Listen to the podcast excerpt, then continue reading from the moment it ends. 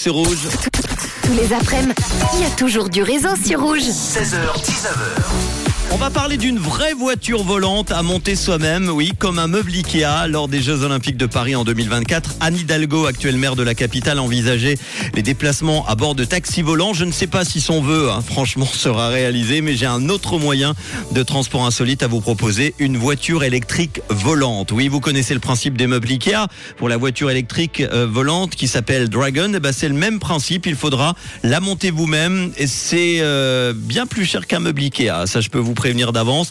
Cet octocoptère, comme on l'appelle, vous permet de réaliser vos trajets bureau-maison au volant. Attention, ça va secouer. Non seulement vous devrez donc la monter vous-même, mais avant cela, il faudra débourser un petit peu moins de 100 000 francs quand même, hein, soit largement le prix d'une grosse berline, voire une Tesla électrique pour euh, ne pas citer la marque.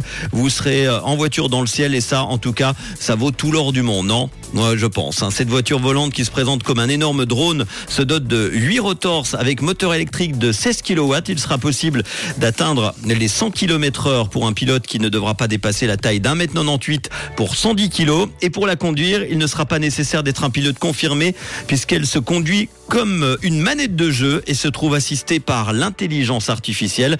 D'ailleurs, Rotor X explique que tout le monde peut la piloter dans les conditions actuelles de la loi américaine. En Suisse, il faudra probablement un permis pour pouvoir euh, la chevaucher. Aux États-Unis, en tout cas, les livraisons sont prévues en septembre l'année prochaine. Je doute forcément, euh, fortement qu'il soit homologué en Suisse, mais qui sait, ce sera peut-être notre, euh, notre futur paysage urbain, même si ça ressemble plutôt à un scénario de, de science-fiction hein, pour le moment.